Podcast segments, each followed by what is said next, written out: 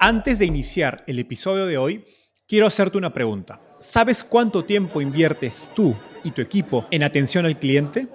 En el mundo de las startups, donde cada segundo cuenta y cada cliente es importante, Zendesk se convierte en tu aliado perfecto. Es como tener un equipo de superhéroes de atención al cliente a tu disposición. Zendesk es una plataforma omnicanal que integrará todos tus canales de comunicación como WhatsApp, email y redes sociales en un solo lugar. Gestiona tickets, ofrece una gran experiencia, aumenta tus ventas, pero sobre todo Construye relaciones cercanas con tus clientes gracias a Zendesk. Como beneficio exclusivo por ser parte de la comunidad startupeable, podrás probar el CRM de Zendesk completamente gratis por 6 meses. Y si decides continuar, tendrás 15% de descuento en tu primer año de contrato. Lo mejor de todo es que Zendesk escala de acuerdo a tus necesidades. Desde la oficina prestada donde empezaste hasta la compañía global que quieres construir. Compañías globales como Slack, Shopify y Airbnb confían en Zendesk para su atención al cliente. Ahorra tiempo, dinero y mantén felices a tus clientes. Encuentre el link con la prueba gratuita en la descripción de este episodio. Ofreciendo el 5% de nuestra empresa a cambio de un peso. ¿Quién le entra? Yo. Yo. Yo. ¿Eso es lo que están pidiendo? ¿Es real? Todos sabemos que pitchar a un inversionista no es como Shark Tank. Por eso, quise experimentar con un formato nuevo para enseñarles cómo un inversionista evalúa una startup en la vida real. Hoy tengo como invitado a Cristóbal Perdomo, socio y cofundador de Wolef, un fondo de inversión de startups en etapa temprana que ha invertido en compañías como Nubank, Kavak y Confío. Hoy, Cristóbal me ayudará a evaluar los pitches de tres emprendedores, Rodrigo Córdoba de Tiwi, Sebastián Vaquero de Ruedata y Laura del Castillo de Kunsap. Primero, cada emprendedor presentará su startup, sus resultados y sus planes. Luego haremos una ronda de preguntas para ver cómo Cristóbal evalúa cada negocio. Finalmente, Cristóbal y yo comentamos a profundidad sus impresiones sobre el potencial de cada startup. Este episodio incluye las presentaciones de las startups, así que también te recomiendo verlo en YouTube para aprovecharlo al máximo. Quiero agradecer a Cristóbal, Rodrigo, Sebastián y Laura por animarse a participar. La industria del venture capital es una caja negra y pocas veces tenemos la oportunidad de ver cómo inversionistas y emprendedores interactúan al momento de levantar capital. Por favor, cuéntame qué te pareció este nuevo formato para ver si hacemos otras ediciones. Puedes encontrarme en LinkedIn y en Twitter como arroba Enzo Cavalier. Ahora sí, te dejo con este gran episodio. Hola a todos, bienvenidos a un nuevo episodio del podcast Startupiable. Este episodio tendrá un formato particular del que queremos experimentar para enseñarle a todos cómo piensa un inversionista y cómo sucede un pitch, digamos, el detrás de cámaras de, un pitch. Hoy tenemos a Cristóbal Perdomo, inversionista socio de Wallef y además eh, conocido podcaster también en el podcast de Indie versus Unicornio con el amigo del, del podcast Lucas Lopatín. Cristóbal, bienvenido. Muchas gracias por invitarme. Un placer estar aquí.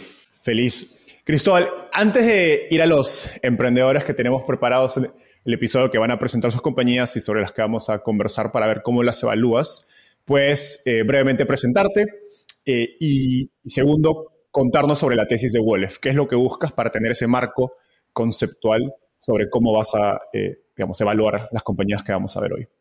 Claro, sí. Bueno, primero empezamos Wolf hace 10 años. Estamos ahora invirtiendo en su tercer fondo.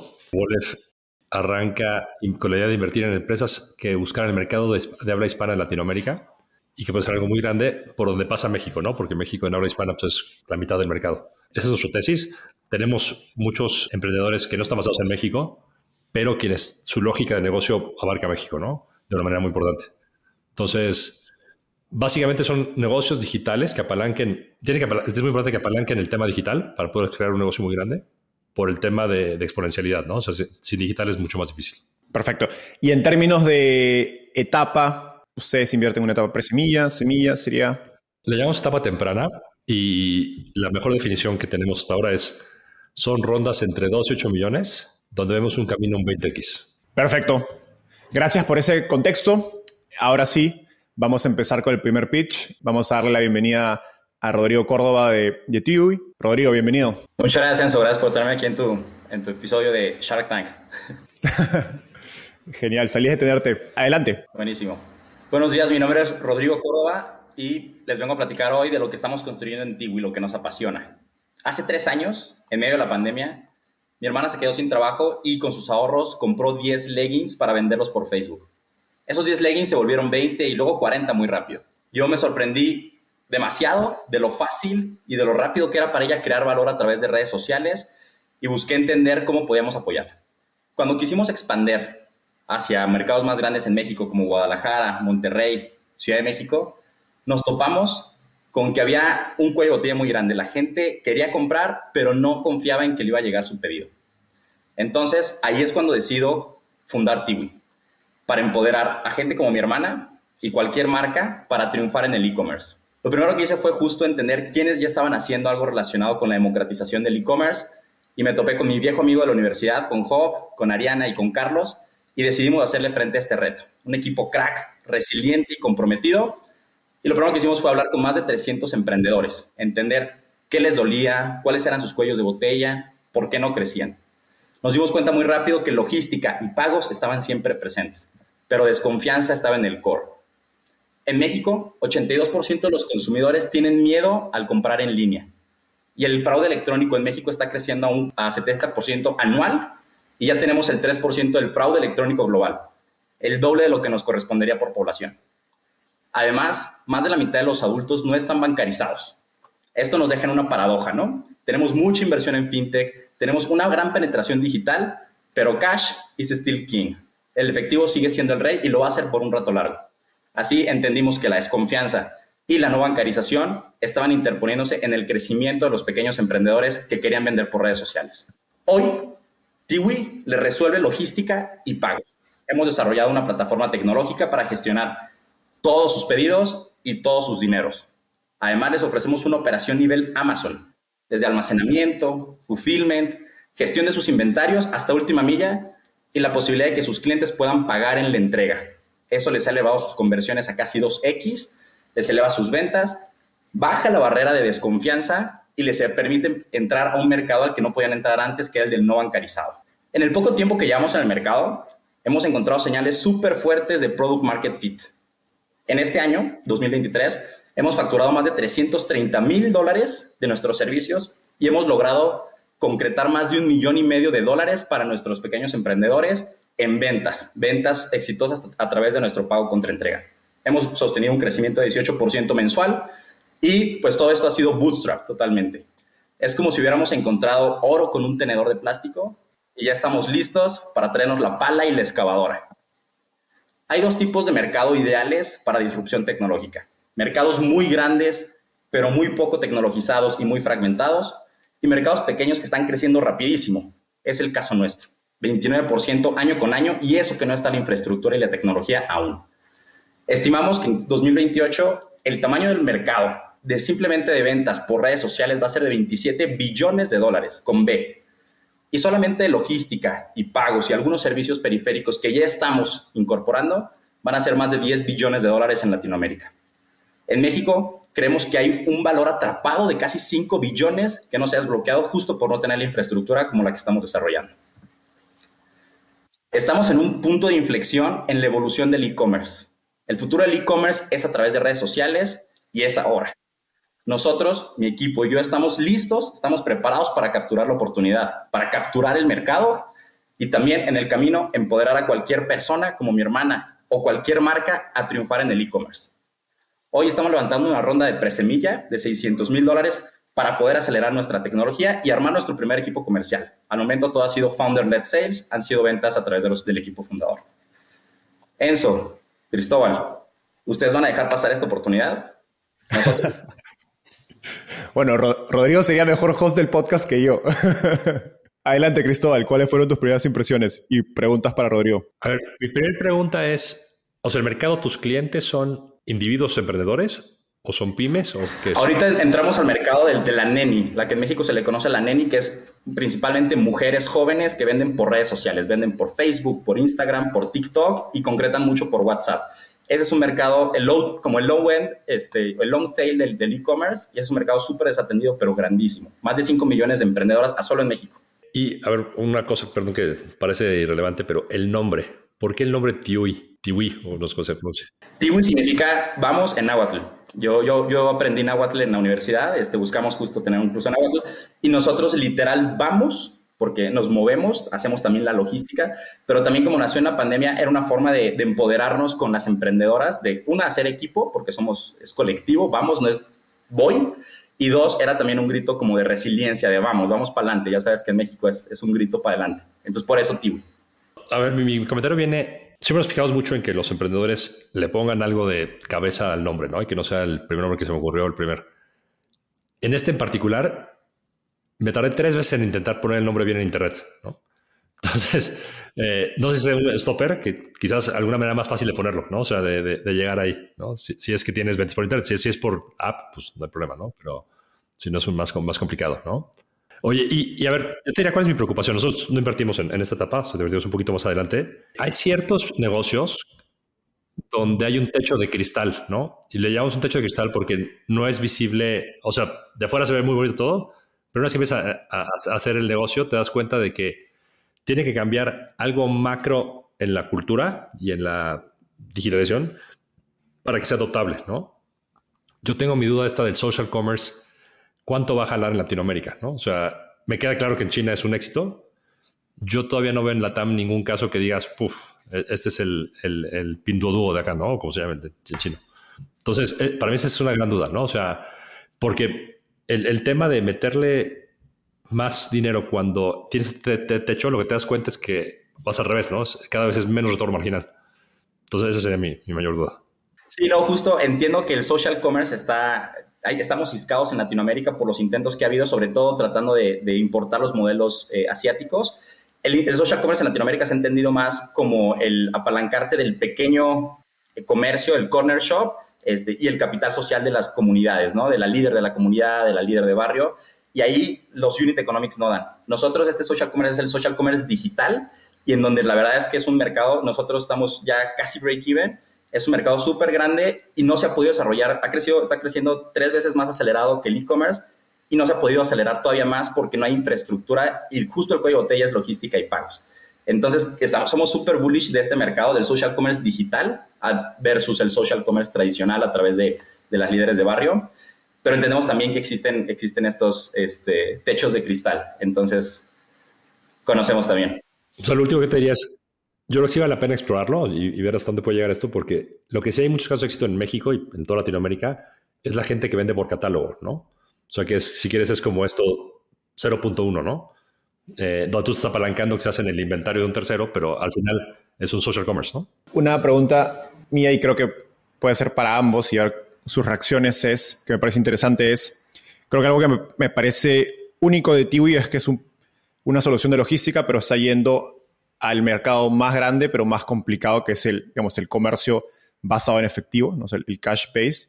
Por un lado, digamos, o sea, veo argumentos a favor y en contra, ¿no? Por un lado veo, digamos, lo difícil que ha sido cambiar el efectivo en México pese a toda la inversión en fintech durante los últimos 10 años.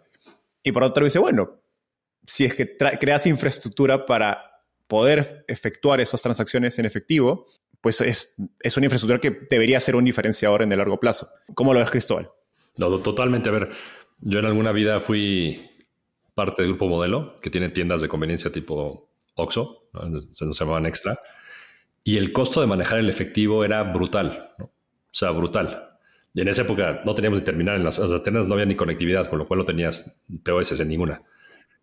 Con lo cual, sí existe, o sea, si alguien logra craquear esa capacidad de poder, tema de seguridad es muy importante, ¿no? O sea, pues tienes un letrero sí. que dice traigo cash, ¿no?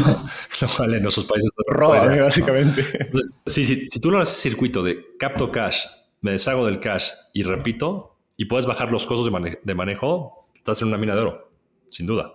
Sí, no, coincido totalmente. Y creemos, nosotros pensamos que el, el, riesgo externo era mucho más amplio y la verdad es que el más fuerte es el robo interno, ¿no? Este, justo el, el, el operador o el, o el autorrobo. Y ahí nosotros hemos justo encontrado, parte de nuestro secret sauce ha sido encontrar la receta para alinear los incentivos del que lo opera con los incentivos nuestros, con los incentivos del, emprendedor o del emprendedor y ahí es donde hemos encontrado varias cosas interesantísimas, sobre todo para poder hacer un juego a largo plazo con ellos. Eh, pero sí, es, sobre todo es uno de los mayores riesgos que, tenemos.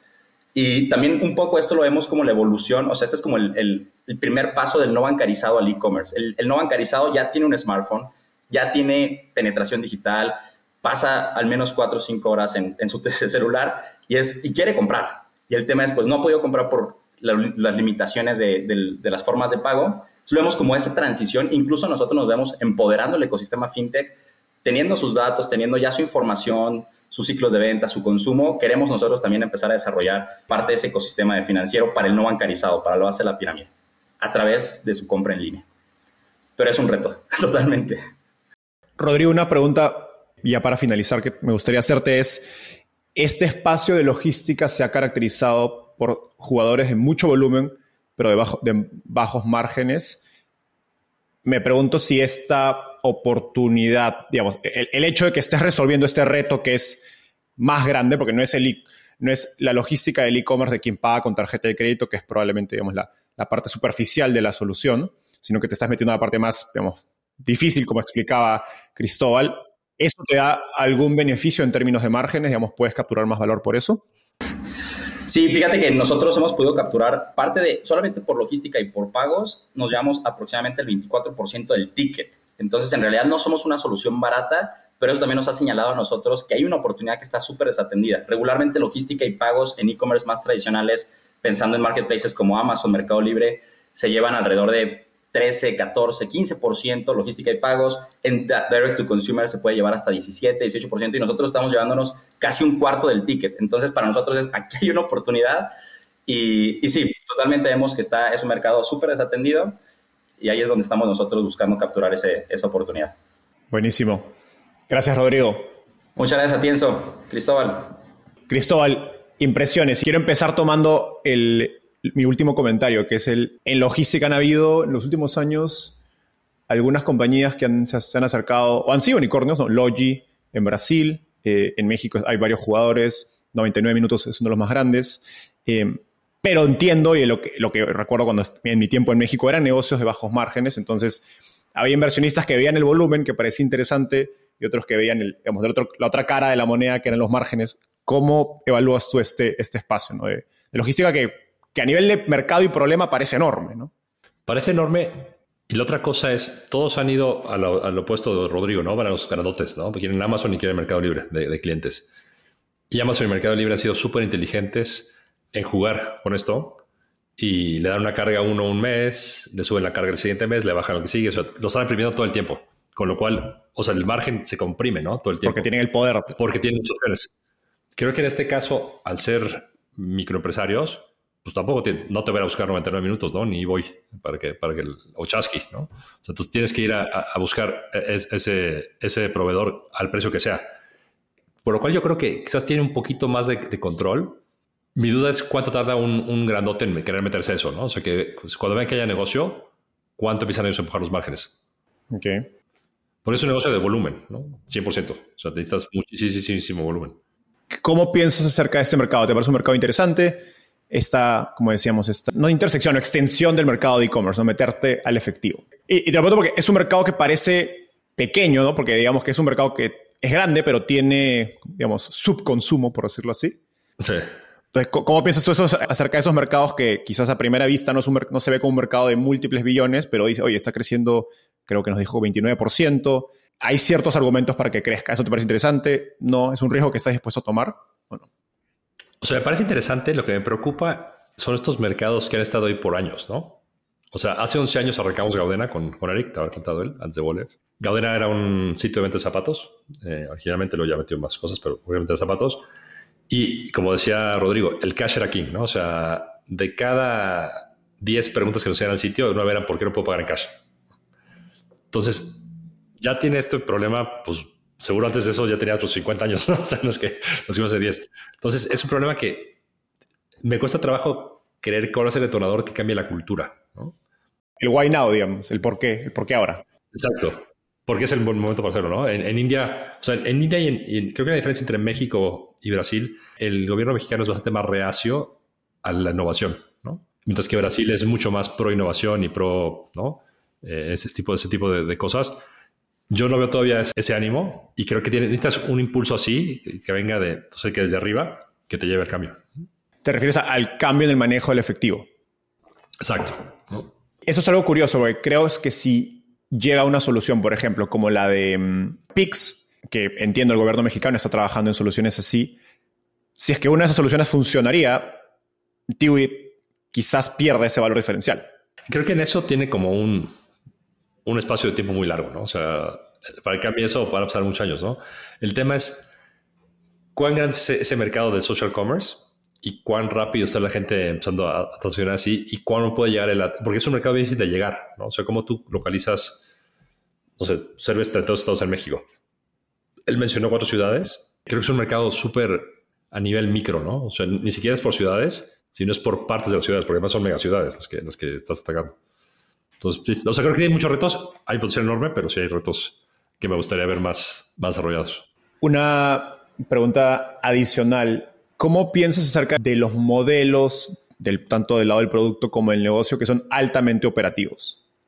Creo que en el, en 2020, 2021, esos modelos, los inversionistas los premiaron mucho, ¿no? Y vimos Rappi Rappi quizás es el, ejemplo mayor de compañías así, pero hubo muchos modelos similares a Rappi, ¿no? que eran intensos en, operaciones, eh, que obviamente requieren software, pero también tienen un alto componente de, digamos, de, humanos ¿no? y, de, centros de, fulfillment, etc. Eh, ¿Cómo piensas acerca de esos modelos hoy? Obviamente que entre menor complejidad, más me interesa, ¿no? O sea, más complejos, más bien ser. Creo que sigue teniendo Latinoamérica una ventaja muy grande que es el costo de mano de obra barata. Entonces, cosas que quizás en otros países son irrealizables porque ya con pagarle a dos empleados ya estás fuera. Aquí en, nuestros países todavía puedes tú hacerlo y tener un margen eh, este, asequible. ¿no? El tema es cuánto las compañías se dedican a arreglar problemas con mano y no con código. Porque creo que también, eh, por lo mismo que es barata la mano de obra, muchas veces yo lo que veo es que las compañías dicen, bueno, pues le meto más manos y sale, ¿no? Y, y cuando hemos metido a ver alguna compañía que no, su uso digital de, no sé, de PropTech, ¿no? Empiezas a meterte en el proceso y dices, intervienen 57 personas para este proceso digital. No, esto tiene digital que usan electricidad, ¿no? La página web, exacto. Exacto, pero no, no. Entonces, sí, ese es, un tema. Es un balance fino. Que sí hay que rascarle, hay que rascarle un par de capas abajo, ¿no? Exacto. Creo que alineado a eso, algo peculiar de, este modelo es el atender a pequeños comercios ¿Cómo piensas acerca de eso? Yo alguna vez recuerdo haber escuchado inversionistas que me dicen, mira, yo, yo invierto en B2B, pero que el comercio facture mínimo. Menos de este número de facturación es bien difícil escalar negocios. Eh, eh, voy a ser más amigos. Yo odio las pymes, ¿no? como clientes. Pues son dificilísimas de atender, son hiper exigentes, es difícil llegar a ellas. La verdad es que si puedes arrancar por la parte grande y luego ir hacia abajo, siempre es más fácil. Entonces, Típicamente cuando el, go-to-market es a través de ir a micronegocios, hijo, la vemos muy difícil. ¿no? No, todavía no hemos hecho uno de esos. Explícanos un poco más sobre por, por qué. y si le puedes poner algunos números o ejemplos, sería genial. Sí, por ejemplo, Conecta, ¿no? Conecta cuando arrancamos eh, con ese 10 años, atendía solamente startups, ¿no? Y al principio pues gustó mucho eso. Ah, pues, ¿no? Este, en esa época estaba todas las de Rocket, ¿no? Tenía como cinco e-commerce, ¿no? Dafiti, las cosas. Hasta que nos das cuenta que el startup pues, también, si mira una pyme, es un muy mal cliente porque te compra primero por un tema de reciprocidad, no sé cómo quieres llamar, ¿no? De, somos emprendedores, te compro.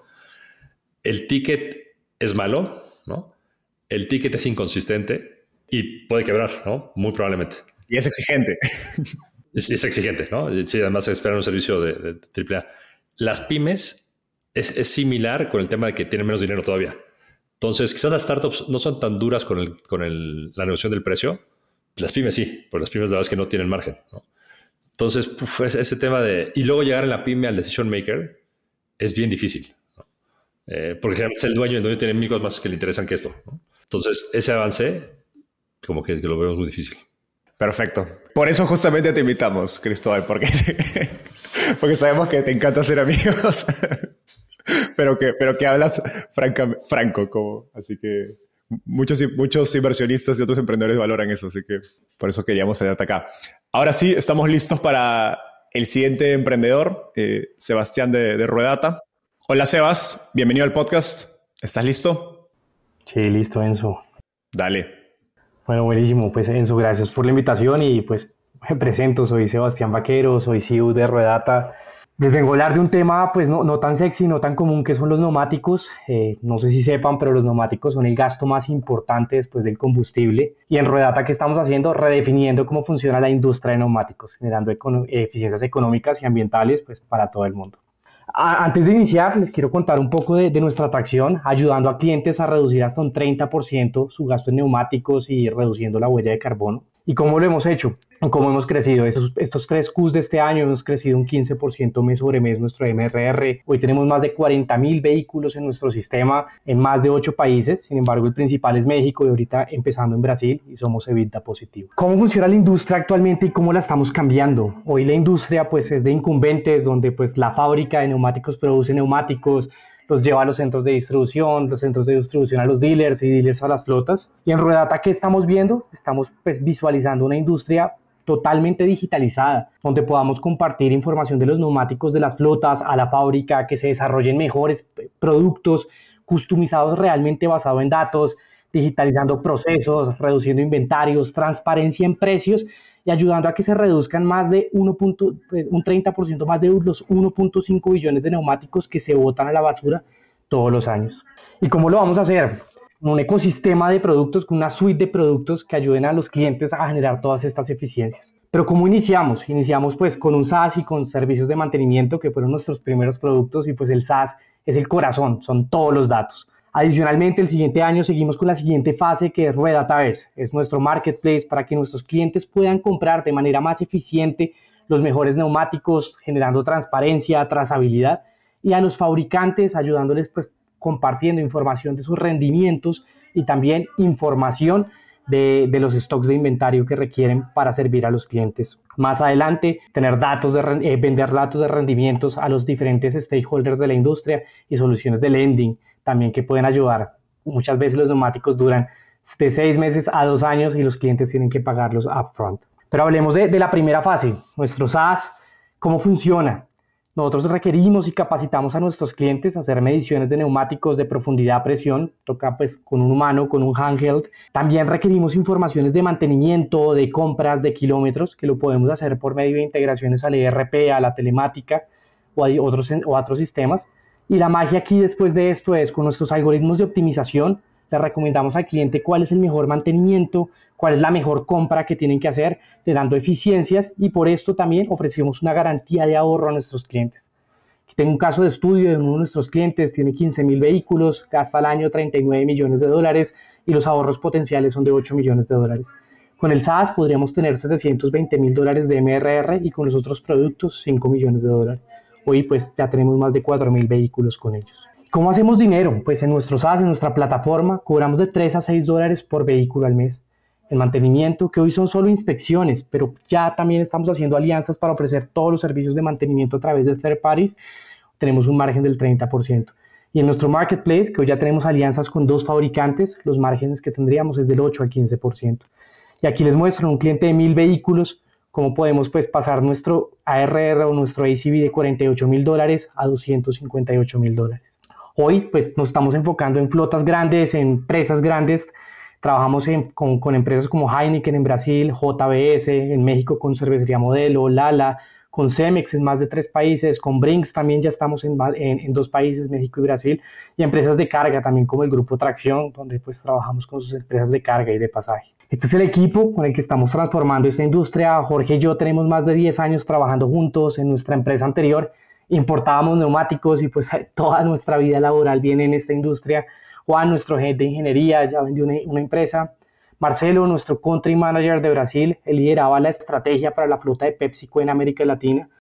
Y Mari, nuestra head de producto, tiene más de 10 años de experiencia trabajando en productos B2B, B2C en empresas como Sanitas y Fruana y cuál es nuestro camino pues a, este éxito. Pues hoy ya estamos en 40 mil vehículos, en cinco años es tener un millón de vehículos y con esto tendríamos un millón de, de ARR.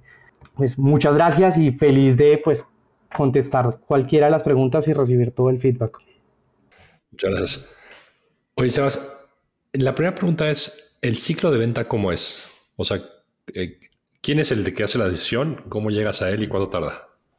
Ok, perfecto. Entonces, eh, eh, ¿quién es el que compra? Por lo general, es el, pues nosotros lo llamamos top decisions o top management, que puede ser el director de flota, director de mantenimiento, director de finanzas, alguien que le importe el presupuesto, porque pues los neumáticos es bastante, pues es, muy alto y requerimos que le duela el, el, bolsillo, no la persona operativa. Realmente el buyer es diferente al user. ¿Cómo llegamos a él? Nuestro go-to-market que aprendimos y nos estrellamos mucho, nos dimos cuenta que es más fácil a través de resellers y nuestros resellers son empresas de telemática, hoy en Brasil son empresas de soluciones de pago de combustible y ya estamos experimentando también con, con brokers de seguro. Ellos ya tienen la relación con el cliente potencial porque su ticket es muy alto y nos usan de dos formas, para incrementar retención o adquirir nuevos clientes. Entonces de esa forma llegamos a ellos. Ya cuando llegamos, pues lo que hacemos es un speech muy de eficiencia en costos, ofrecemos garantía de ahorro Ofrecemos también unas pruebas, antes eran gratis, ahora pagas, y ya después de eso le damos un business case a nuestro cliente, le decimos cuánto dinero están perdiendo por no usar nuestra solución, pues con sus propios datos. Y ahí es donde cerramos y ofrecemos esta garantía de ahorro. El ciclo de ventas es largo por la prueba, estamos hablando de 4.5 meses, pero ya lo estamos reduciendo bastante porque las pruebas son pagas o empezamos con implementaciones solo en una base. Entonces, un gran corporativo de, construcción, empezamos solo en Jalisco y pues ya hoy estamos pues en todo México, pero empezamos a hacer así upselling, pero pues eso es la respuesta a esa pregunta a hoy. ¿Es 4.5 meses de primer contacto al primer facturación? O... Sí, sí, así es. Sí. Y mencionabas, por ejemplo, el caso que tenías que eran 15 mil vehículos la flota del cliente y tienes 4 mil ahorita ya, ¿no? Sí. ¿Cómo, es esa evolución? O sea, ¿arrancan con una prueba o...? Sí, empezamos con una prueba y en una ciudad y empezamos pues a crecer y a crecer. También una cosa, Cristóbal, que nos hemos dado cuenta es que y nos toca mejorar nuestros gerentes de cuenta, que son los que atienden estas cuentas, pues las llamamos enterprise, son muy buenos técnicamente en la industria y en la solución, pero no tienen esos skills comerciales, así tengamos, así les ofrezcamos comisiones. Entonces, hoy sí, por ejemplo, un área de oportunidades es hacer upselling mucho más rápido porque el potencial es muy grande y no estamos creciendo a la velocidad que quisiéramos. Entonces, lo estamos haciendo no de la mejor forma. Ese cliente es un muy buen caso de uso. Eh, tenemos otros clientes que también son buenos, pero otros clientes donde pues no, no, no, no lo estamos. Hoy en promedio estamos como en un 30% de penetración con el software en la región con nuestros clientes. Oye, y esta gente que toma tu servicio, ¿Buscaban algo así o esto es como algo que tienes tú que evangelizar o de, oye, tienes que hacer esto?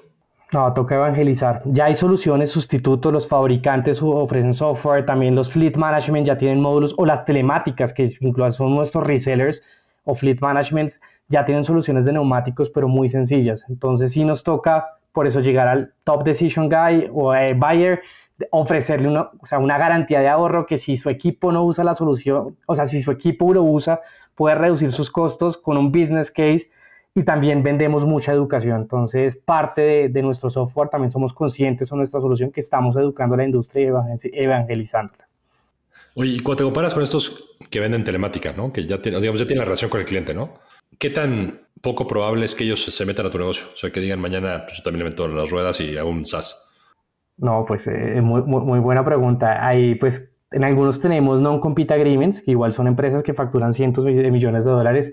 En otros casos no, no tenemos el non-compete.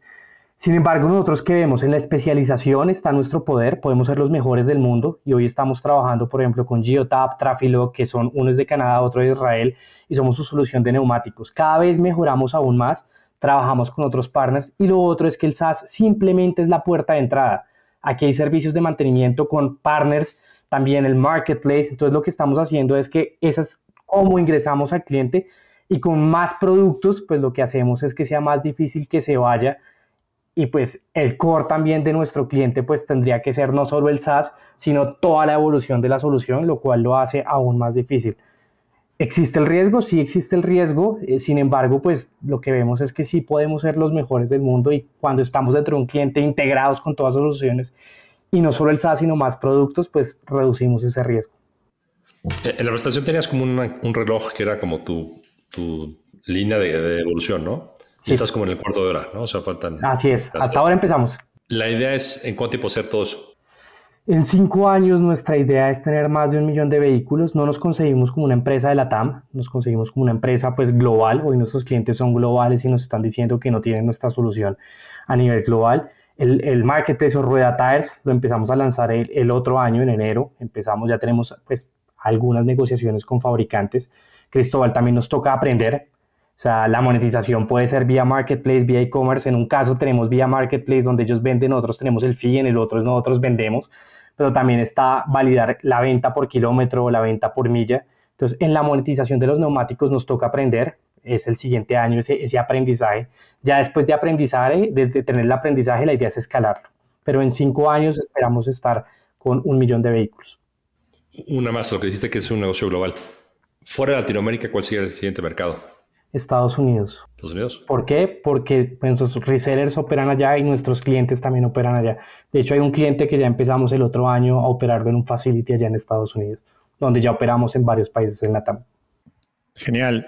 Yo solo tengo una última pregunta para ti, Sebas, que, me parece que es un concepto que me parece interesante en el mundo B2B que es el tema de, la ecuación de valor. ¿Cuál es, digamos, esta, esta, ecuación para los clientes? ¿no? Hablabas de cómo tienes que educar o evangelizar al cliente con un caso de negocio, digamos, que muestra el ahorro, ¿no? Entonces, cuéntanos un poquito de cuál es ese ahorro que le generas y también cómo se relaciona con, con el precio. Ok, perfecto. Pues lo que hacemos nosotros es, durante la prueba, es capturar datos y con los datos, pues los metemos a, a la plataforma y ahí lo que les mostramos son las ineficiencias, o sea, que están comprando muy mal, que tienen fallas mecánicas y no se dan cuenta, que tienen robos y tampoco se han dado cuenta y pues les monetizamos ese, ese sobrecosto y les ponemos pues un, un, plan de pues cómo sería con nuestra plataforma el ahorro y les proyectamos un, un ROI. Una de las ventajas también acá es al tener esos datos de nuestro contrato hay una garantía de ahorro. Le decimos cliente, si usted no ahorra mínimo dos veces lo que me paga, le devuelvo el dinero. Pero sujeto a que su equipo también tiene que seguir al menos el 40% de las recomendaciones que el sistema está dando. Y nosotros lo que encontramos es que le mandamos pues alertas semanales y mensuales del cumplimiento de las actividades de mantenimiento. Entonces ahí como está ese círculo virtuoso.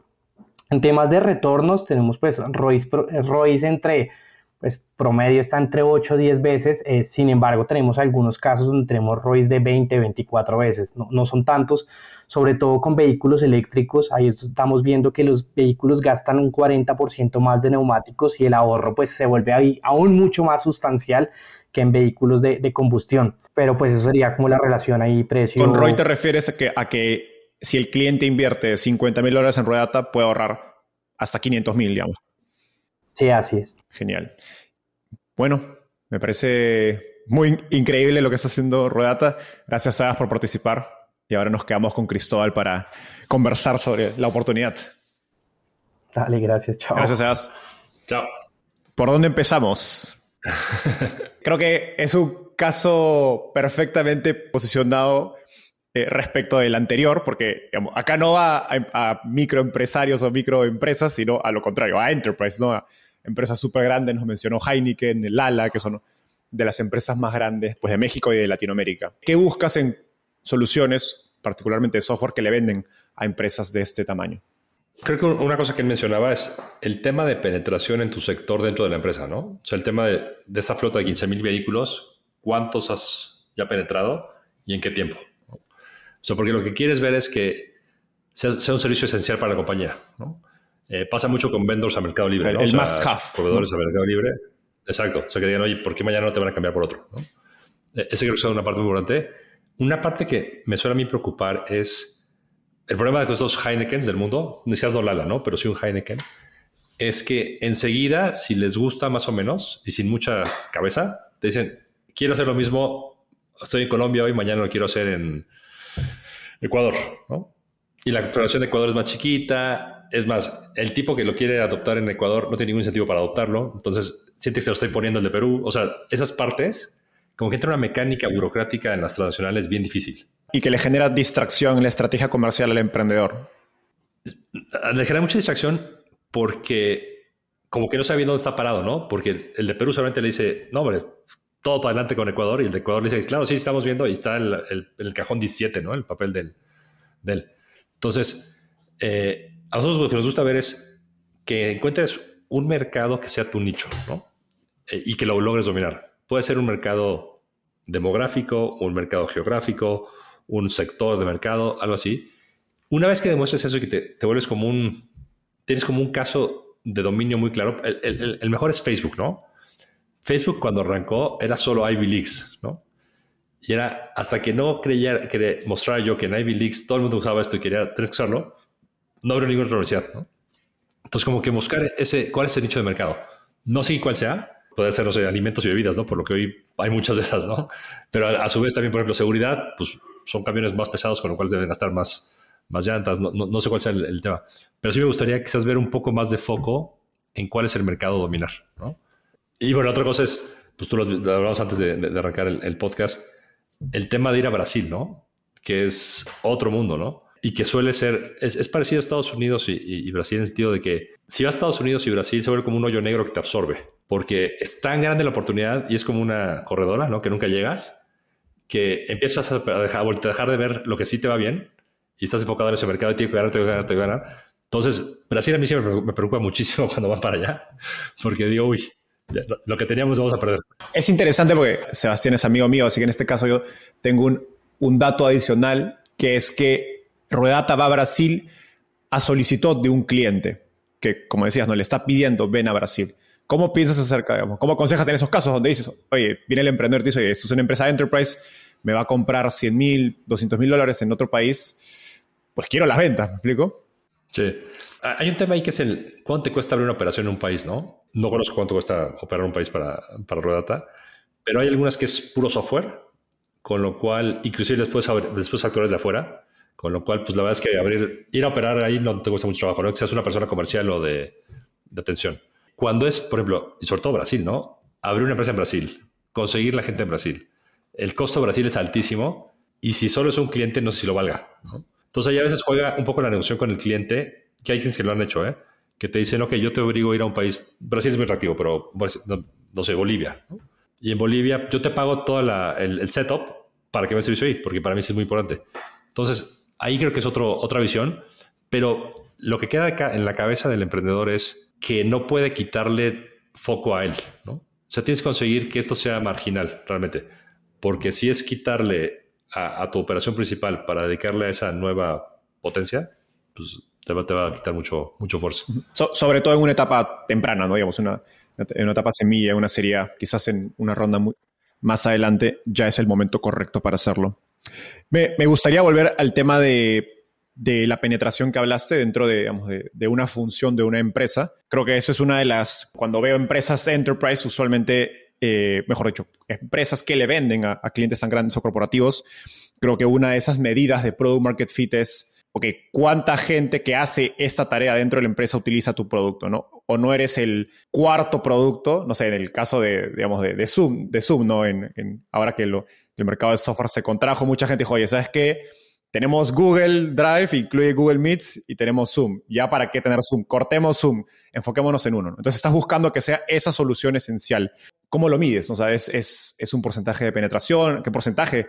No sé si le podemos poner números donde dices, ok, ¿qué buscas para concluir que el cliente, que es una empresa grande, depende de, este, de esta solución?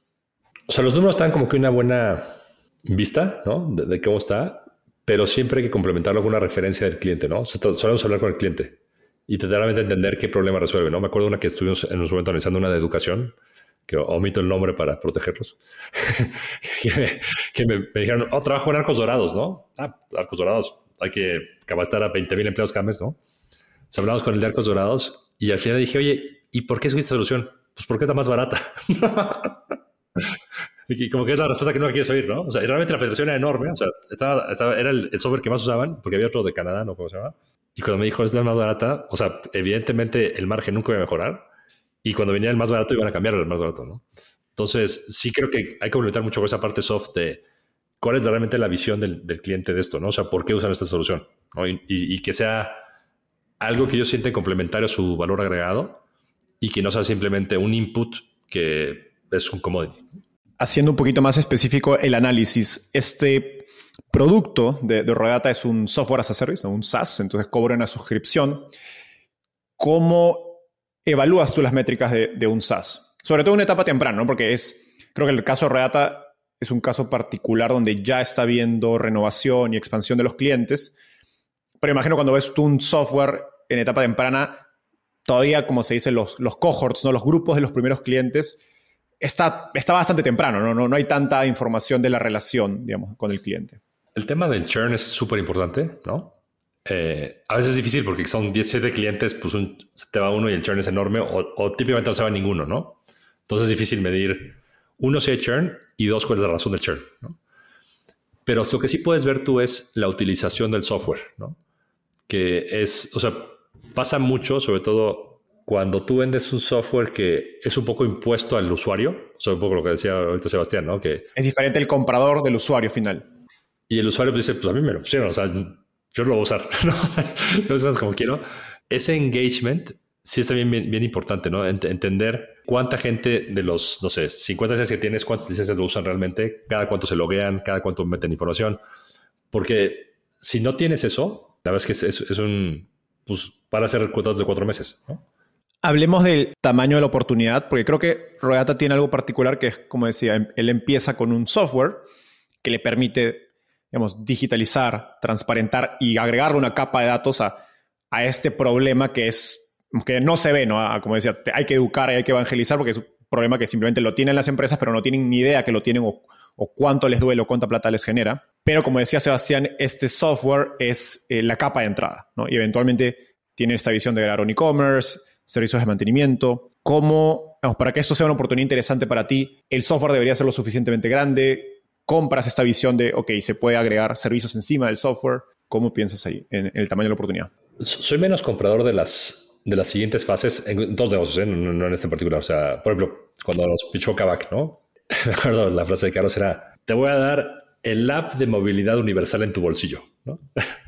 ¿No, ¿no vendes coches? No, no, no, no, no, no, no, ese es el comienzo, ¿no? y hay una gráfica ahí. Yo, pa- yo sé que vendes coches, ¿no? Lo demás, ojalá, Dios quiera, ¿no? Entonces, como que para mí la promesa del producto actual tiene que ser suficientemente grande para que lo demás, si se da o no, pues ya es medio, medio accesorio, ¿no? O sea, pero si la, si la original de foco no es, ta- también creo que en Latinoamérica pasa menos, en Estados Unidos hay más estos negocios que te venden como, empieza con un beachhead, ¿no? Lo que llaman así para entrar a, a un mercado. El producto inicial. Y luego van a hacer otra cosa, ¿no? En Estados Unidos creo que sí hay casos de éxito claros de eso. En Latinoamérica todavía no los hemos visto, ¿no? Ok, ok, interesante. Entonces, cuando dices que ese primer mercado tiene que ser suficientemente grande, me imagino que en este caso esperarías que el, que el SaaS le permita a Ruedata crecer hasta, digamos, 100 millones de dólares en ventas, por lo menos, me imagino, Sí. ¿no? Para que, digamos, genere el retorno que, que sería interesante para, para un fondo como Wolf. Que de lo poco que contó, parecería que sí, ¿no? O sea, tú ves el número de, de, de transportistas que hay en Latinoamérica, ruedas, o sea, y 3 dólares por camión, da, ¿no? Pero sí tiene que ser muy dominante, ¿no? Exacto, tiene, claro, tiene que, tiene que ser capaz de capturar un porcentaje importante de- del mercado. Ahora, un detalle adicional que creo que acá es un rasgo en común entre este negocio y el anterior, es que tiene un componente operativo, ¿no? Como decía, no es un SaaS puro, hay un, hay un, digamos, un componente de hardware en el IoT que tiene que ser instalado en estos vehículos. Y, y yo tengo quizás este sesgo bien, bien latinoamericano de si es hardware, probablemente va a haber alguien en China que lo hace mejor, ¿no? Eh, ¿Cómo piensas en, en este caso, digamos, competencia quizás A ver, lo del hardware, nos tenemos un par de inversiones como BrandTrack y, y, y Pulsar que tienen un pequeño componente de dispositivos. La verdad es que nunca ha sido un, o sea, nunca ha sido un stopper, ¿no? En el crecimiento de, de, del negocio. siempre me imagino que el hardware sea una pieza, digamos, comoditizada que la puedes comprar por un poco dinero. ¿no? Que no sea un- una ventaja core del negocio. Exacto, no es algo patentado, ¿no? Aquí lo que me llamó la atención fue el tema del involucramiento de personal de la empresa para hacer que esto funcione, ¿no? O sea, lo que él decía de tienes que hacer el input del data tú y te doy 40 recome- te doy recomendaciones, tienes que aceptar el 40%, si no, no, no funciona. Creo que ahí todavía hay que dar una vuelta más a los incentivos, ¿no? De cómo haces para que esta gente forzosamente use tu recomendación. Porque sí dependes de un tercero que, ¿cuál es su incentivo para hacerlo? O sea, vamos a ahorrar dinero a la compañía, pues bien por ti, yo no voy a quedarme una hora más a medir ruedas. ¿no? Exacto. Quizás, claro, que, que parte de los, de los contratos de implementación hay un incentivo para estos operadores. A ver, si tú logras que, que esos operarios se conviertan en tu embajador, ya la tienes hecha, ¿no? O sea, no hay manera de que te, de que te saquen de la empresa. Exacto. Exacto. Claro, incluso hay un mundo donde Redata puede utilizar parte del ingreso que ellos reciben y ellos pagar ese incentivo, ¿no? Y porque, claro, imagino que es más difícil desde una perspectiva comercial convencer al- a la empresa de agregar ese incentivo, pero si tú lo haces, eh, como dices, puedes con- conseguir que los operadores sean tus embajadores y cierras el círculo, ¿no? Generándole valor a, a la empresa. Perfecto. Para finalizar, ¿cómo evalúas estas, estas visiones de ecosistema? Mencionaste en Estados Unidos es más común ver estos productos iniciales que luego abren ecosistemas. Me decías que no lo has visto tan común en Latinoamérica. ¿Por qué crees? Porque me imagino que sí se ha tratado. Sí, me imagino que le falta capital, ¿eh? O sea, porque generalmente esos ecosistemas lo que requieren es mucho más capital y al ser escaso acabas metiéndolo más en el negocio core que en estas partes eh, accesorias. Pues, para mí es un tema de, capital, ¿no? Eh, capital y luego también talento. O sea, acuérdate que en Latinoamérica el talento es escaso. Entonces, agarrar un buen recurso tuyo para algo que quizás pegue es difícil, ¿no? Hace sentido. Porque al, final implica que cada fase siguiente o producto nuevo es casi como crear una subcompañía. No, no, es un producto nuevo. Son subcompañías, ¿no? Me hace sentido. más allá de si el emprendedor tiene la capacidad y hay, hay, la oportunidad de hacerlo, tienes la restricción del capital y el talento. O sea, si vas a poner a tu mejor jefe de producto a trabajar en eso, pues es una, una decisión difícil. Perfecto. Bueno, con esto cerramos la evaluación de Ruedata. Gracias, Sebastián, por participar. Hola, Laura. ¿Qué tal? Bienvenida al podcast. Muchas gracias, Enzo. ¿Cómo estás? Muy bien, feliz de tenerte. Y adelante, cuéntanos sobre Kunsap. Perfecto. Buenísimo. En Kunsap hacemos que administrar los softwares en una empresa sea muy fácil. Qué gusto, yo soy Laura del Castillo, cofundadora y CEO de Kunsap. Imaginen esto. Se acerca el fin de año y les piden revisar presupuestos para bajar gastos. Y se dan cuenta de que a pesar de que las, de las miles de estrategias que implementaron, sus gastos solamente siguieron aumentando. Se meten a revisar el detalle y se dan cuenta de que los softwares fue uno de los gastos más grandes que tuvieron. Al hacer un doble clic, te das cuenta que tienes softwares subutilizados, duplicados, renovaciones que se acercan, aplicaciones que estás sobrepagando y una lista de usuarios obsoletos. Bueno, la buena noticia es que no eres el único. 42% de los softwares que se compran en una empresa pasa sin que el CFO los apruebe. Y más allá de que los apruebe, sin que se entere de qué pasó. El 89% de las empresas no cortan los accesos de sus ex empleados. Esto significa que no tienen procesos de onboarding y está sobrepagando en un 30% los contratos que hoy tienes de los softwares contratados. La mala noticia es que esto solamente va a seguir creciendo. El promedio hoy es que exista un SaaS contratado por cada dos empleados, pero en el 2028 esta tendencia se va a revertir y van a existir dos SaaS por cada empleado contratado. Sin ir tan lejos, a mí me sorprendió que cuando salí de Airbnb en el 2020, Meses después, seguía teniendo acceso a plataformas como CRMs, bases de datos, etc. Si en ese momento Airbnb hubiera tenido KunSap, se hubieran ahorrado más de un millón de dólares y solamente por gasto en SaaS. Bueno, ¿y cómo lo hacemos? Nuestra plataforma se conecta con nuestros clientes y de manera automática detectamos porcentajes de usabilidad y datos de facturación. Y así logramos detectar y alertar sobre softwares subutilizados, duplicados, próximas renovaciones, aplicaciones sobrepagadas y usuarios obsoletos, generando ahorros de hasta el 20% de lo que se están gastando en SaaS y cientos de horas de trabajo. Esto ya existe afuera y los KUNSAP de Estados Unidos se llaman Productive y Vendor. Ambos están valuados en más de un billón de dólares. En la TAM existen más de 2 millones de empresas medianas y grandes y 9 de cada 10 utilizan un Excel para administrar sus softwares. Esto representa un mercado potencial de más de 8 billones de dólares. Somos tres cofundadores. Alfonso, nuestro CTO, tiene más de 8 años de experiencia desarrollando productos de tecnología en empresas como Mercado Libre y Casai.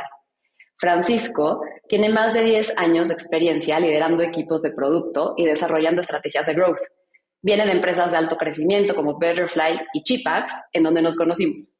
Yo tengo más de 10 años de experiencia en revenue en empresas como Rappi, Airbnb y fui country manager de Chipax. Para terminar y resumir, en Kunsap hacemos que administrar los softwares de una empresa sea muy fácil. Tenemos un crecimiento del 30% month over month, una RR de 58 mil dólares y tenemos un pipeline de más de 750 mil dólares. Nuestros clientes están ubicados en diferentes países de la TAM como Chile, México, Colombia y Argentina. Y nuestro churn hasta el momento es cero. Muchas gracias. Gracias, Laura. Cristóbal, Adelante. Oye, una pregunta, ¿cómo hace el modelo de negocios? O sea, ¿qué cobras? Yo cobro como, como un SaaS. Somos un software as a service y cobramos por anualidad. Eh, de hecho, como que nuestro, nuestro modelo de pricing ha ido migrando. Primero teníamos la opción de cobrar, o sea, de que te suscribieras como una mensualidad y después ya lo migramos más a una anualidad. y cobramos por número de empleados dentro de la empresa. Entonces tenemos un tabulador y depende del número de empleados es lo que cobramos para seguir generando los ahorros. Tenemos como, o sea, nuestro pricing, te digo, ha ido cambiando mucho y a lo que queremos llegar eventualmente es a cobrar por el monto que facturas con los as y llegar ahí como a, una, a un porcentaje de acuerdo a lo que te voy a ahorrar, de ahí cobrar. Pero como tenemos poca historia todavía y sobre todo necesitamos como este pues sí, es el estar cobrando para ir generando el revenue, entonces por eso estamos cobrando por eh, número de empleados y la verdad nos ha funcionado bien, o sea, la recepción hasta el momento ha sido buena. Pero, o sea, tú cobras, digamos, este fijo y tu software lo que hace es te muestra todas tus suscripciones en un dashboard. Sí, exacto. O sea, sí, al final soy una plataforma, tú entras dashboard.concept.com y vas a ver esta plataforma en donde vas a tener un dashboard con KPIs generales y después tienes el menú en donde vas a ver todas las aplicaciones al momento que, esto es bien interesante, porque al momento de que nos conectamos, extraemos toda la lista de empleados y toda la lista de softwares y hacemos como este mix and match para enseñar usabilidad, ¿no? Entonces, ahí sí o sí aparecen usuarios obsoletos, que es de los que hablaba del tema del offboarding. Entonces, siempre es como el primer warning, que no solamente habla del ahorro, sino también de la seguridad. Entonces, te enseño toda la lista de usuarios, toda la lista de softwares, y ahí salen los famosos shadow ITs, porque, otra vez, entonces el 40% de los softwares que se contratan no están enterados los, o sea, finanzas o tecnología. Entonces aparecen todos estos softwares que podrían no estar autorizados porque por temas de seguridad, ¿no? Típico que tú te conectas a algo y aceptas términos y condiciones que pueden ir en contra de los sistemas de seguridad y también porque pueden ser un gasto ahí oculto. Entonces, así es como lo vamos mostrando. Entonces, y te vamos alertando, te llega como en formas de notificaciones todas estas alertas de, hoy este software, hoy estás gastando, hoy la renovación. ¿Te ahorita vía un API de, las, de los softwares o cómo es? No, no, yo tengo una sola fuente de extracción, que es el operador de correo electrónico. Y por eso puedo detectar los shadow ITs, porque si no dependería de estar conectada a todas las cientos y miles de APIs de los cientos y miles de softwares que existen en el mercado. Los que mencionabas en Estados Unidos, ¿por qué no venido a Latinoamérica? Fíjate que sí, sí están viniendo a Latinoamérica. Bueno, puse dos, que son los dos más grandes, existen otros tantos. Sí están entrando a Latinoamérica. Aquí lo que pasa son cosas diferentes. La primera es que el mercado latinoamericano, y ustedes lo saben, somos como súper desordenados, tenemos un descontrol bastante grande. Y estos softwares estadounidenses llegan como con todos sus procesos y todo tan bien armado que es difícil hacer el match cultural con empresas latinoamericanas. Eso lo sé porque incluso tengo clientes que dejaron de trabajar con competencia mía extranjera por venirse con nosotros y es como el feedback que he tenido interno. Además, y no me gusta, no me encanta decir esto, pero la realidad es que el pricing, también el pricing de QSAP está ajustado al mercado latinoamericano y el pricing de Estados Unidos está ajustado al mercado gringo, que están dispuestos a pagar infinitamente más, ¿no? Entonces, eso. Ahora, si están aquí, sí compito con ellos face to face constantemente. ¿Y tu pricing existe Argentina, Chile y Colombia, no? Además de México. Sí. ¿Les cobras desde México o cómo les cobras? ¿O tienes una operación en cada país? No, ahora tengo, o sea, estoy en Chile, sí estoy constituida legalmente. Somos, de los tres cofundadores, Francisco, él es chileno. Entonces, en Chile sí estamos constituidos legalmente, en México también. Y en Colombia, con los clientes que tenemos, lo hemos podido hacer como con invoice internacionales y la verdad un poco ahí medio arreglándonos, arreglándonoslas, pero sabemos que vamos a tener que llegar el momento de tener como una institución en cada uno de los lugares. O sea, el problema del SaaS cuando facturas a otros países es que en Perú la retención es enorme, ¿no? Cuando tú pagas un, servicio al exterior. Sí. O, sea, ahí los americanos cuando han venido a Latinoamérica, ¿qué han hecho? ¿Se han tropicalizado o te cobran desde Washington?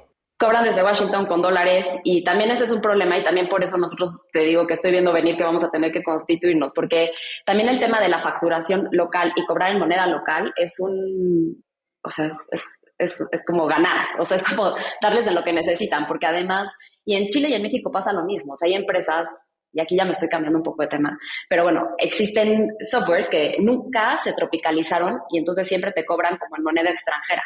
Y para las empresas locales es un problema estar pagando en dólares y luego cómo lo, ¿no? O sea, todo el tema contable y financiero que hay que hacer por detrás es un tema. Entonces, también eh, tenemos nuestro propio marketplace dentro de Kunsap y poco a poco queremos ir teniendo la capacidad de ser como una especie de, de intermediarios o resellers de estos softwares para que las empresas puedan pagar en moneda local directo, o sea, y nosotros solamente sea el intermediario y así facilitarles también como el tema. Sería como un D-Local para proveedores de software.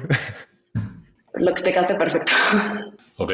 ¿Y tu cliente ahorita, el perfil típico qué es? ¿Qué tipo de clientes? Mira, la verdad es que por temas de, traccionar y de movernos rápido, estamos yendo mucho a empresas de tecnología, porque son los early adopters, son los que están dispuestos a probar y contratar y como ir haciendo como la prueba contigo y darte feedback. Lo que sí es que tienen que ser empresas, bueno, digo tienen, pero también tengo clientes que más chiquitos que les funcionan por la cantidad de softwares que tienen, pero idealmente arriba de 100 empleados es cuando empiezan a tener el pain muy fuerte porque ya el descontrol en SaaS es, es enorme. Cuando tienen menos de 100 empleados, pueden no, no pueden. Tienen descontrol de SaaS, pero como que están dispuestos a pagarlo, no les afecta tanto. Hacia donde quiero ir es al mundo de enterprise, porque, a ver, esto es directamente proporcional, número de empleados, número de softwares, lo que gastan, entonces hacia allá quiero llegar, hacia el enterprise. Y poco a poco me estoy acercando a tener este tipo de llamadas, pero sí sé que hoy por hoy me faltan ciertas cuestiones para estar lista para irles a vender así como abiertamente a estos grandes corporativos y tienen que ver como con temas de, de certificaciones. O sea, tengo que tener la ISO, ISO 27001, ¿no? Para ir como, estar como completamente en compliance con lo que ellos me van a pedir. Y además me imagino que hay mucha injerencia de quien sea la cabeza de IT, ¿no? Pues fíjate que mi buyer persona es realmente finanzas, pero tecnología está siempre como colateralmente pegándome. Entonces, tengo que ir a, conquistar a finanzas y colateralmente conquistar a tecnología. porque el problema que tienes ahí es que tecnología te va a decir, no, hombre, aquí a toda la gente que se va le quitamos sus accesos, ¿no? O sea, no, nadie va a admitir, no, media compañía no sé dónde está. Te lo juro que siempre me da risa porque es como, bueno, a mí, a mí me divierte mucho tener, yo soy quien vendo en Kunsap, entonces me divierte mucho tener este tipo de llamadas porque es, es, eso, ¿no? O sea, como que es muy chistoso, pero llegar con los financieros es decirles, oye, vas a ahorrar y como enamorarlos por el tema de ahorro. Cuando me toca hablar con tecnología, tengo que cambiar mi pitch completo, ¿no? Y es como decirle, yo sé que tú tienes mucho orden y que seguramente tienes tus procesos de onboarding, pero siempre pasa que ventas quiere dejar al vendedor activo porque el Gmail, porque no sé qué, y como que trato de llegarles no para pegarles en el ego, porque efectivamente, o sea, con tecnología es complicado porque ellos piensan que tienen el control total y además también piensan que cada herramienta que tienen contratada está 100% justificada y que no, no están dispuestos a cortar herramientas, no están dispuestos a bajar licencias.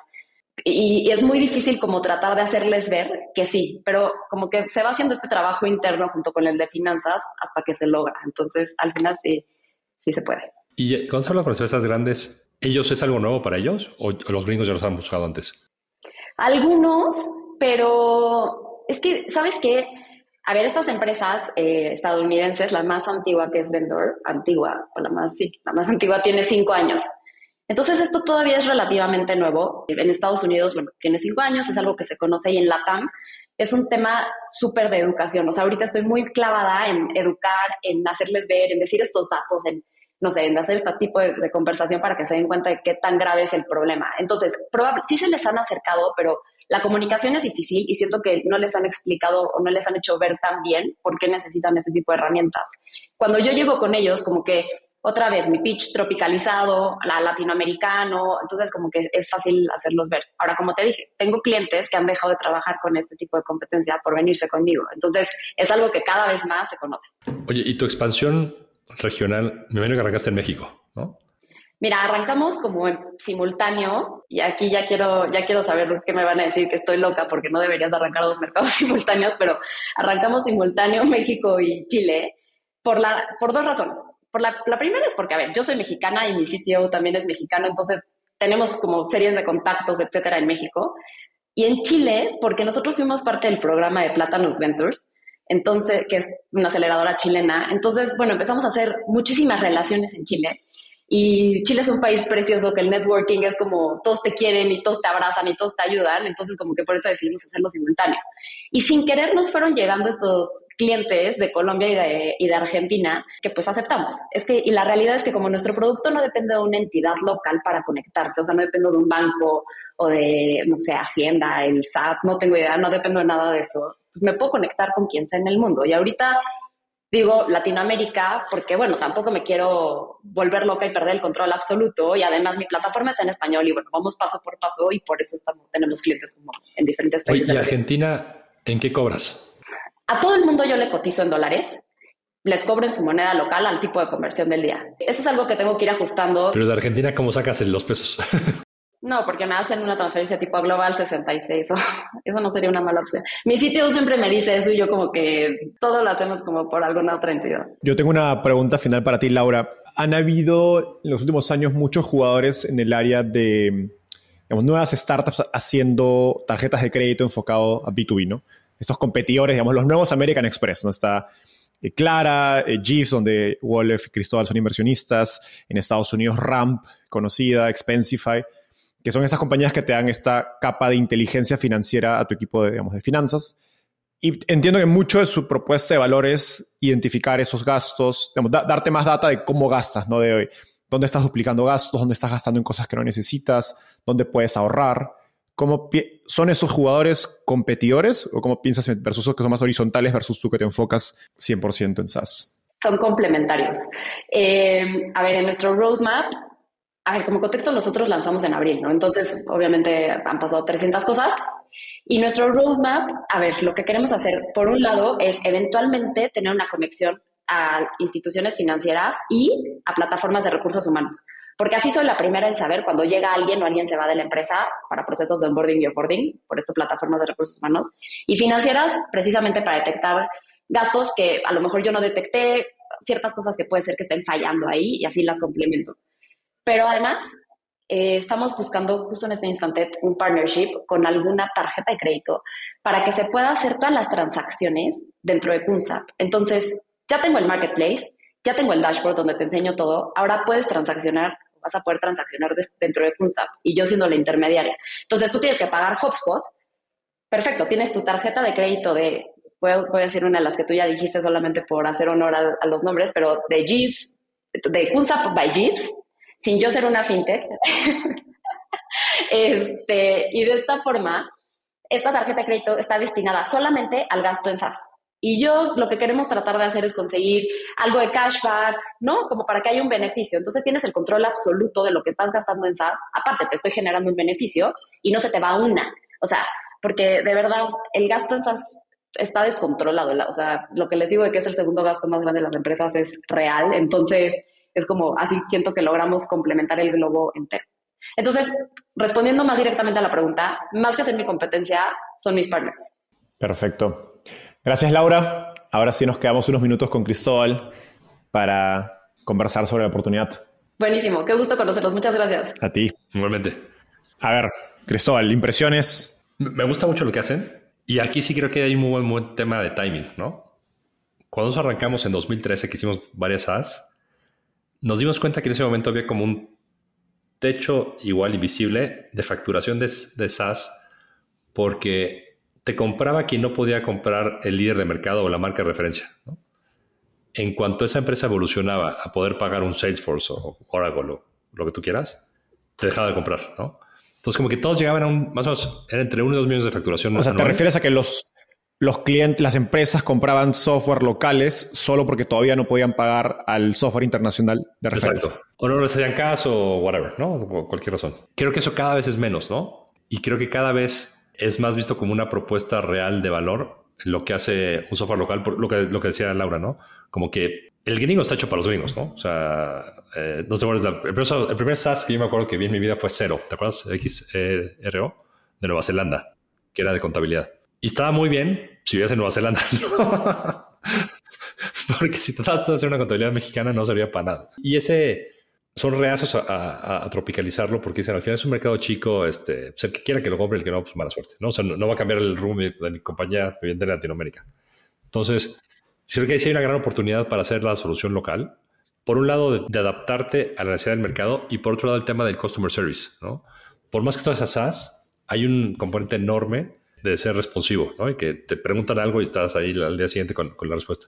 Yo creo que, que, que sí, creo que tiene un gran timing a favor, ¿no? O sea, sí la veo en una ola muy, muy, muy buena para ella. La lógica de esto es que hoy día el gasto en software no es tan grande, pero está creciendo rápidamente. O ya lo ves, digamos, y porque de algún modo la oportunidad de Kunsap es interesante. Eh, digamos, Kunsap es como un, como, digo, como un índice del mercado de software en Latinoamérica, ¿no? Si el mercado software que le va bien, a le va bien. ¿no? Entonces, esto, me quiere, esto lo que me dice es, tú en tus inversiones fuera de Kunsap estás viendo que las empresas grandes adoptan software cada vez más rápido. y estás viendo en ese espacio. Sí, yo creo que cada vez hay más empresas que dejan el Excel, ¿no? Y buscan un Excel digital SaaS, ¿no? En la nube. Para hacer cosas, ¿no? Eh, en, en, la nube, ¿no? Creo que eso es cada vez más, más común y creo que está cada vez en la cabeza de los emprendedores que una parte de su inversión es en cómo esas herramientas que ya existen para, para hacer más fácil la vida, ¿no? ¿Cómo piensas, eh, algo que mencionó eh, Laura es el tema de educar clientes, ¿no? que tam también lo hablamos en el caso anterior con Ruedata. ¿Le gusta? Es un, es un no sé si una, una bandera naranja cuando sientes que hay, un, que hay una oportunidad, pero hay, es necesario educar a los clientes. El, el, gran problema es el tema de los pioneros, ¿no? Dicen que los pioneros siempre se llevan las flechas en la espalda, ¿no? Porque, y le dejan abierto el camino a los que vienen después, ¿no? Entonces, es cuánto tú capturas esa evangelización. Porque muchas veces quizás tú estás dejando el terreno preparado para el que viene después. Pero al final tienes que hacer, ¿no? Porque si no lo haces tú, no, no, hay, no hay quien compre. Entonces creo que aquí es más un tema de cómo eres eficiente en esa evangelización, ¿no? Y tratar de no ser one on one, sino ser mucho más parte de ese como ecosistema de natural de los, de los yo soy, yo soy el, tema de IT, ¿no? Yo me acuerdo que yo en grupo modelo me peleaba con la gente de IT todos los días, ¿no? Por, por permisos, por cosas así. Y, y, son rígidos, ¿no? O sea, son realmente difíciles de, de penetrar. Entonces tú, tú no vas a entrar en ese círculo de conversación de ellos. Que esto sea como un adicional que les va a ayudar a ellos. Creo que tienes ahí un evangelizador interno también, así como los embajadores de, de Rodata, que te puede ayudar muchísimo. ¿no? Eh, pero sí es un nicho difícil de penetrar porque primero no respetan a nadie que no sea ingeniero en sistemas, ¿no? O sea, como que si no es ingeniero en sistemas, no me hablas de sistemas, ¿no? Tienes que hablar su idioma, tienes que ir a los lugares donde van ellos. O sea, sí, sí hay un reto ahí en... Pero si logras entrar, creo que tiene un mercado súper interesante. Le, le, preguntaste a Laura sobre el segmento de enterprise, ¿no? empresas más grandes, corporativos. Uh -huh. Me imagino que digamos, cuando piensas, digamos, si, si Kunsap va a ser una empresa muy grande, lo más probable es que tenga que, servir a enterprise. La oportunidad no va a ser lo suficientemente grande si Kunsap no logra penetrar a estos corporativos grandes. Eh, dado que inviertes en etapa temprana, ¿tú buscarías primero ver validación de eso? ¿Qué nivel de validación sobre que Kunsap tuvo capacidad de entrar a ese mercado? de corporativos. A ver, yo aquí estaría abierto yo a ver un, equilibrio, ¿no? Entre las tecnológicas, tecnológicas creo que hay que separar startups de tecnológicas, ¿no? O sea, no es un mercado libre que un startup, ¿no? Yo creo que mercado libre sería como un caso ideal, ¿no? Porque es una empresa suficientemente grande, suficientemente tecnológica para ver, verle valor a esto y también innovadora, ¿no? O sea, porque muchas veces lo que vas a es, si vas a trabajar con, no sé, Kio Networks, ¿no? pues que Networks no es innovadora, ¿no? Es muy grande lo que tú quieras, pero te va a decir, no, no, aquí las cosas con llave, ¿no? Llave y candado. Entonces, creo que sí vale la pena ir a una tracción con empresas más pequeñas, adeptas al, al, al, cambio, pero no dejar de lado esta evangelización de las grandes, porque también el, yo imagino que el, tiempo de venta de una grande va a ser eterno, más, mucho más largo que el Rodata. Yo calculo que son seis meses fáciles. Entonces, no puedes estar tú pasando esperando seis meses para facturar. Tienes que estar ir facturando a alguien. Entonces yo creo que ahí sí tienes tú un, un pues como este easy picking en ir al, al, mercado que está más dispuesto a comprar tu producto. La siguiente pregunta que, me viene a la mente es, Laura, digamos, y Kunsap tienen que ser capaces de encontrar esos clientes intermedios, ¿no? Que es como el mercado libre, que es corporativo grande, pero a la vez opera como un early adopter, ¿no? Por, por un poco por la cultura de la empresa.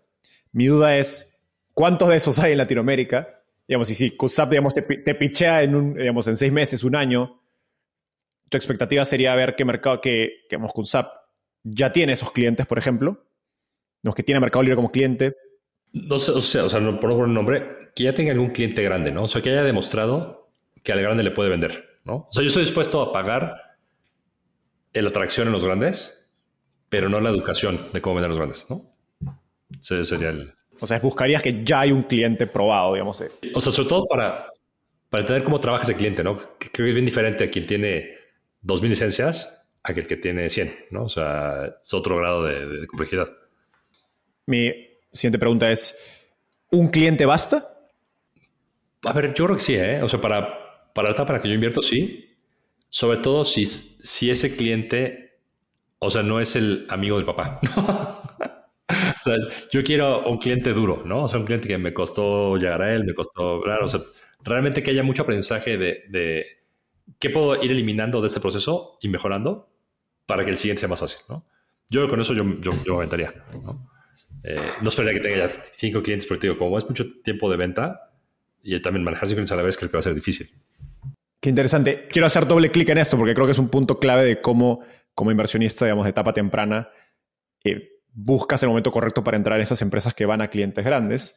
Sobre todo, como dices, dado que el, ciclo de ventas es tan largo, digamos, hay, digamos, entre, entre una etapa presemilla y semilla y una serie A, pues hay un año que, o un año y medio, entonces no, no tienes tanto tiempo para atraer muchos más clientes para mostrar tracción.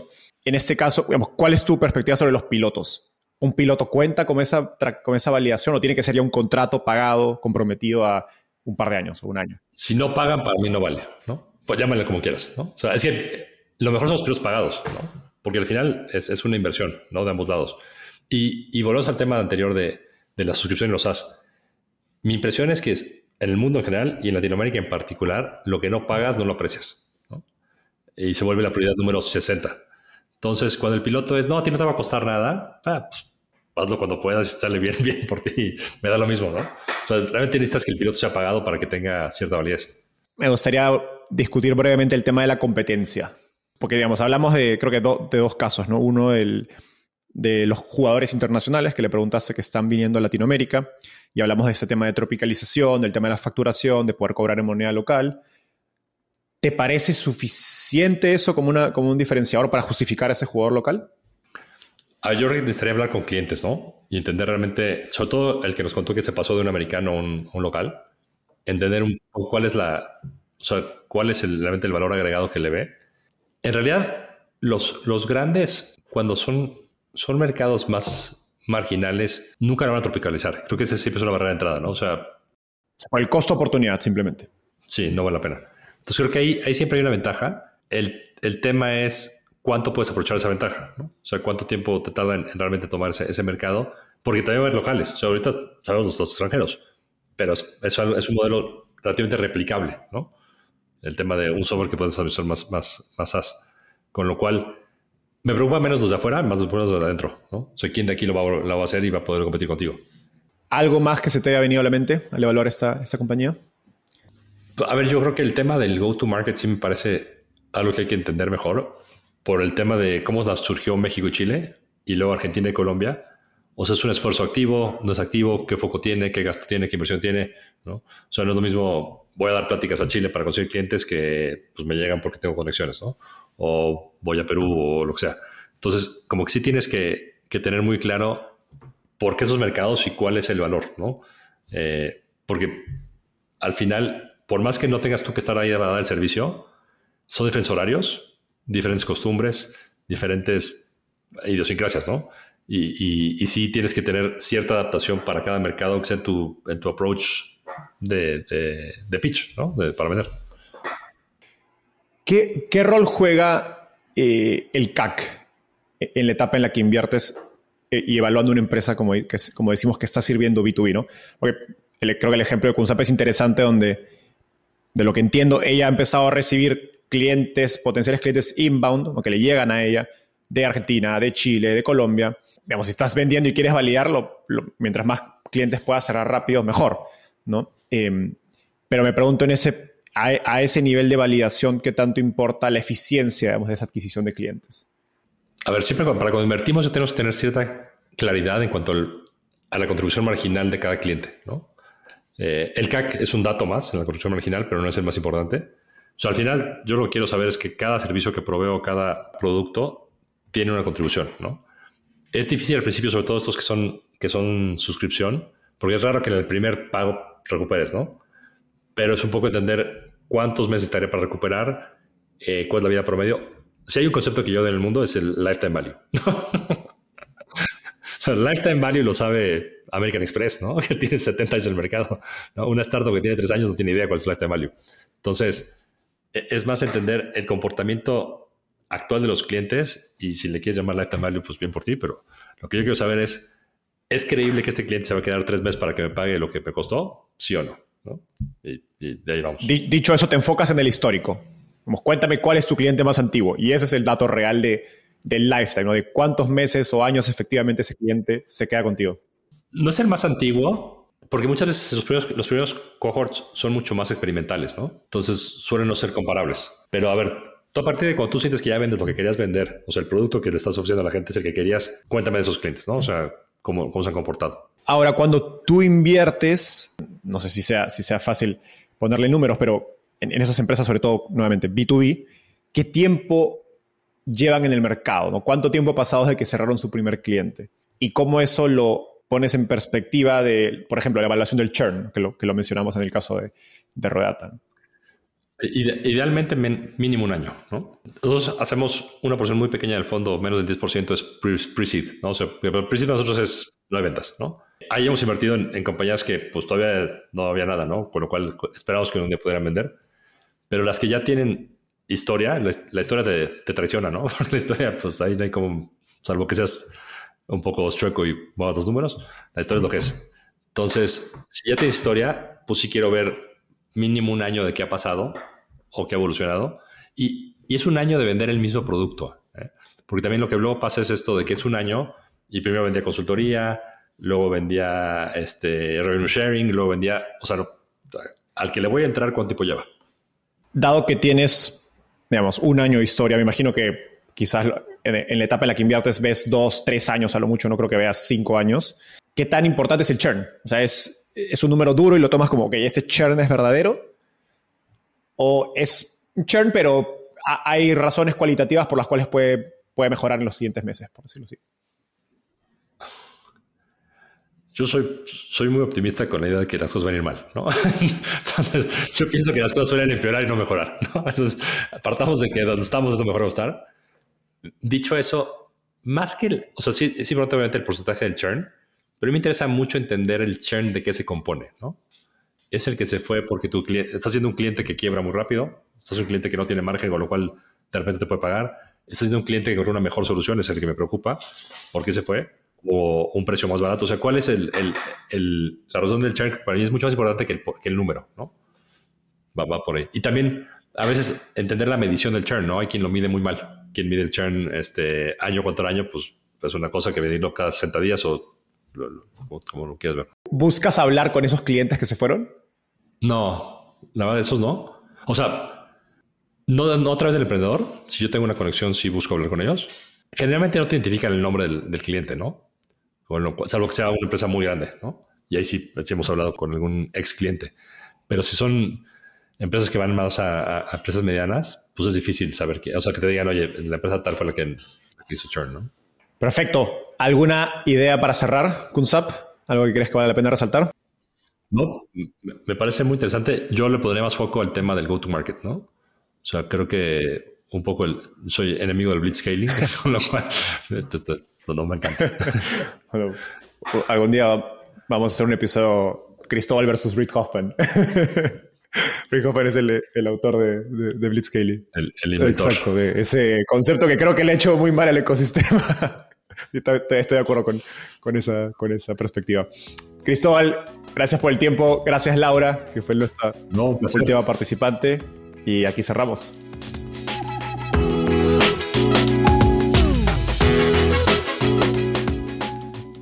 Antes de terminar, quiero contarte que lanzamos el podcast Startupiable en 2021 y ya somos más de 30.000 personas que lo escuchamos mes a mes.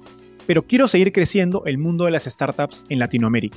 Por eso, si te gustó este episodio, ayúdanos contándole a tus amigos, familiares, colegas. También suscríbete y déjanos un review en Spotify o Apple Podcasts. De hecho, me gustaría saber por qué escuchas el podcast. Mándame un mensaje sencillo a enzo.startapeable o por Twitter a arroba Enzo Cavalier contándome por qué escuchas Startupiable y cómo te ayuda a tu empresa o carrera.